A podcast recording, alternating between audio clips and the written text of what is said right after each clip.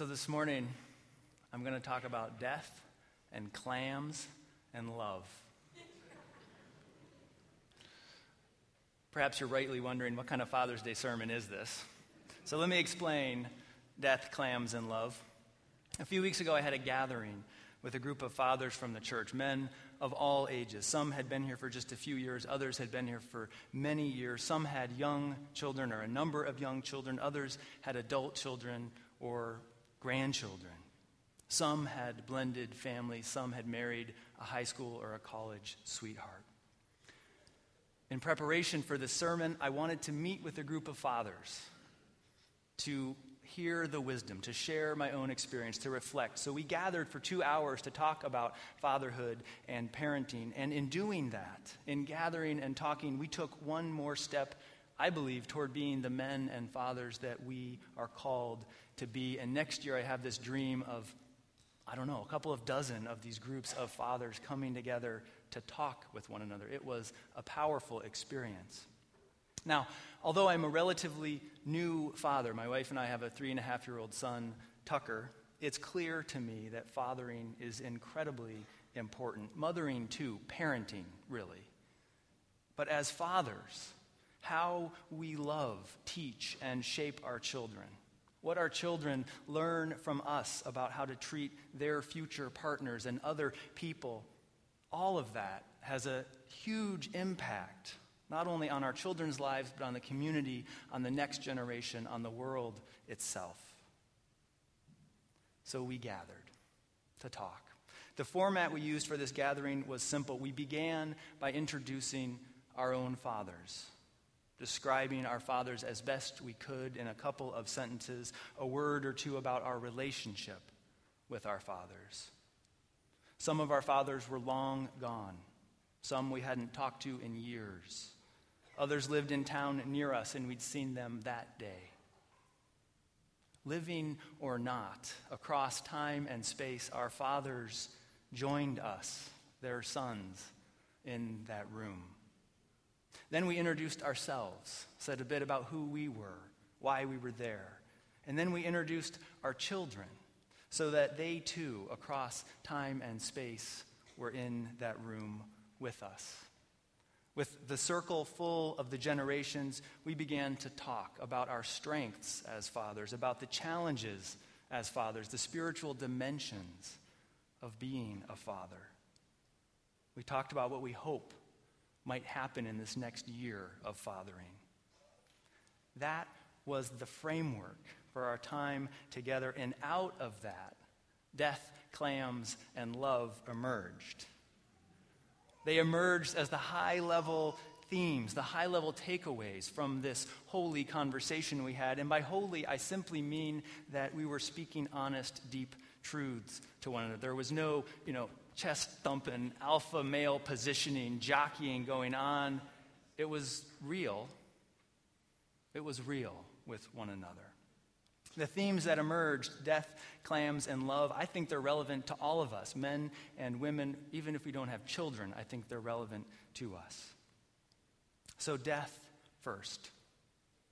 As I reflected on our meeting, I mean, the themes were there as we were talking, but only stepping back and reflecting on the meeting, what struck me was that death had been in that circle with us as well. They, death had a chair, was sitting there with us, not in a morbid or frightening or, or horrifying or terrifying way, but just simply present in that space. As we talked about what a short amount of time we have with our children before they grow up, how short life itself is, death leaned in to listen.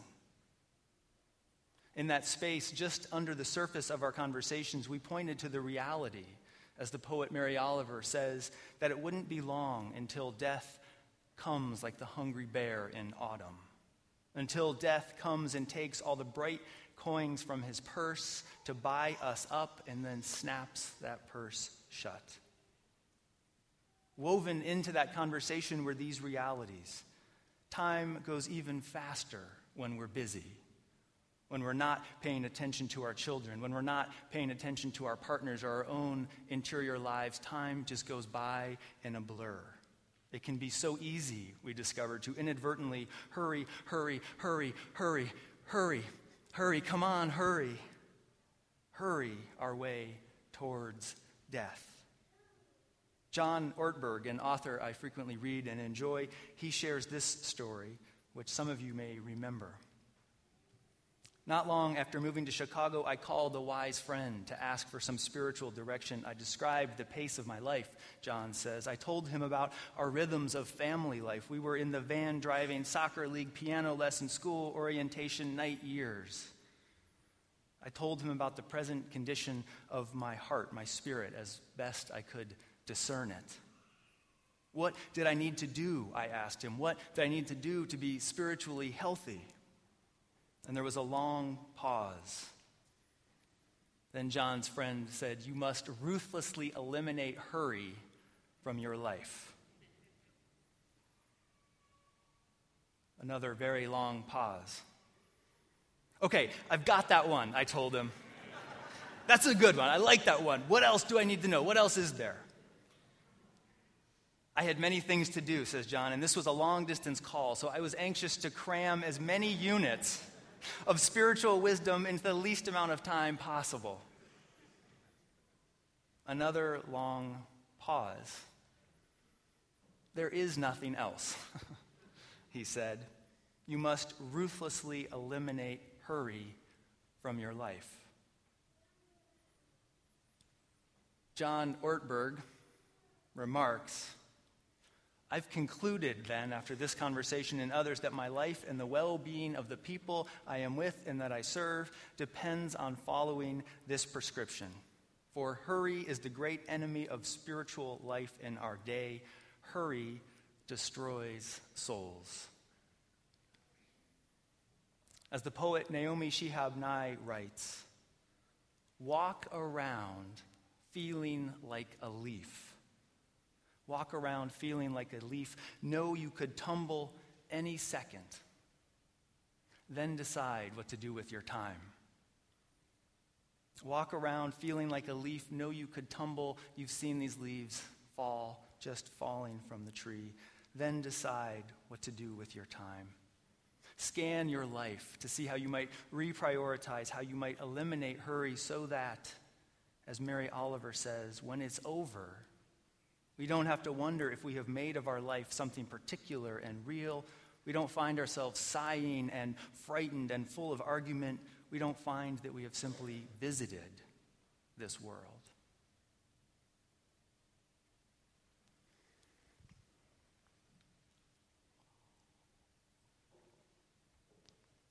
So, in our gathering, this group of 10 of us, as we talked, we simply were reminded of the truth that the great spiritual teachers have taught us that death walks with all of us. Death is a given.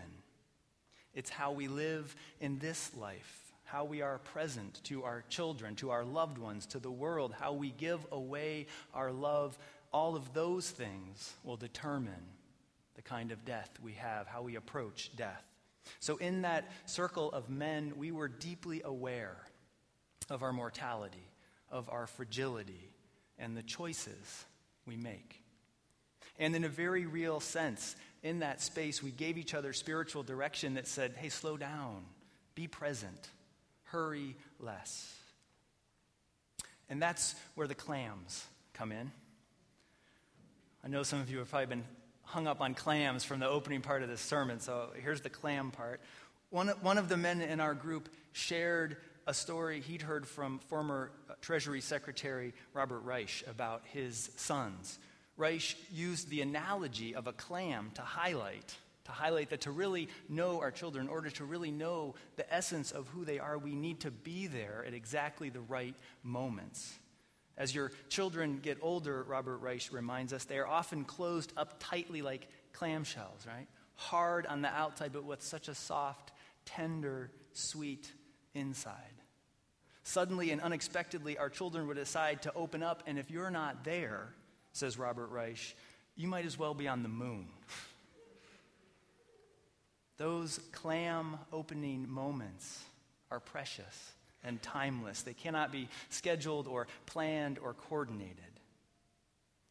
That image stuck with me. I think it stuck with all of us this image of our children as clamshells And frankly, I think a lot of adults are clamshells as well. And it reminded us why spending time with our children and with loved ones, with people that matter, why that is so important. It's about having enough time together so we have the chance to be there in that window of time when the clam relaxes, when it opens up, when there's that sweet tenderness that's there. And of course, there's a flip side to this as well, as I'm sure many of you are realizing or know. As we spend time with our children or other loved ones, they might see us open our own hard shells as well. They might see us be vulnerable or see our tears. And they might know how much we love them as we share our stories and values with them. When we remember that life is short and precious, when we try to ruthlessly eliminate hurry, when we sacrifice busyness and efficiency for simple presence, we might catch a glimpse of the clamshell opening or give our own lives a chance to open up. These moments might be short lived, but they are eternal. They have a eternal element to them. They settle into the center of our lives, and against the backdrop of our life, they remain a glowing that nourishes and lights and feeds us. Clamshell moments. Death, clamshells, love A few words then about love because love had a space in that circle as well. It had pulled up a chair. There was a mature love in that space, a love that helped us see our own fathers in the fullness of who they were, flawed and gifted, and forever a part of our lives, whatever their shortcomings might have been. There was also an indescribable love in that circle that we had for our own children, despite how hard and frustrating parenting can be and how hard we can be on ourselves as parents. That indescribable love comes from that source deep in me and, and the men who were there, where we want our children to know and to feel our love, even as we're willing to let them fail even as we're willing to let them make mistakes, even as they live their own lives, which may be very different than the life we had imagined for them. And then there was the love that I don't know how to put this in words, but the love that just didn't feel like it was enough. We talked a little bit about the moments where no matter what was going on, we felt like colossal failures as parents. As one member of the group shared, when you have young kids, you feel like a failure at everything. You don't have enough time for your partner. You don't have enough time for your kids. You don't have enough time for your friends. You don't have enough time for your job if you're, if you're working. It is epic failure. I think that passes, right? Like you kind of, that's just in the early childhood years. I'm, I'm hoping. But we landed in that place of this love. Despite the love that's there, there's just a sense of, I haven't, I, sh- I wish I had that sense of, I can't meet all these demands, these requirements, and how hard that felt. There was also a brotherly love, a deep brotherly love in this space, as this group of men opened up to one another, as they walked with one another in this parenting conversation. And in that space, we were reminded that we were capable of a love that would not be hurried. A love that would not be hurried. This idea comes from John Ortberg. I want to share what he writes. Love and hurry, he says, are fundamentally incompatible. Hear this again. Love and hurry are fundamentally incompatible. Love always takes time, and time is one thing hurried people don't have. Hurried people cannot love. When we come home at the end of the day's work, those who need our love the most, those to whom we are most committed, end up getting the leftovers. We are just too tired or too drained or too preoccupied to love the people to whom we have made the deepest promises.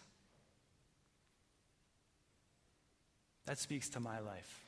That speaks to the ongoing work. That speaks to the nature of my spiritual practice and discipline to slow down, to be present, to hurry less.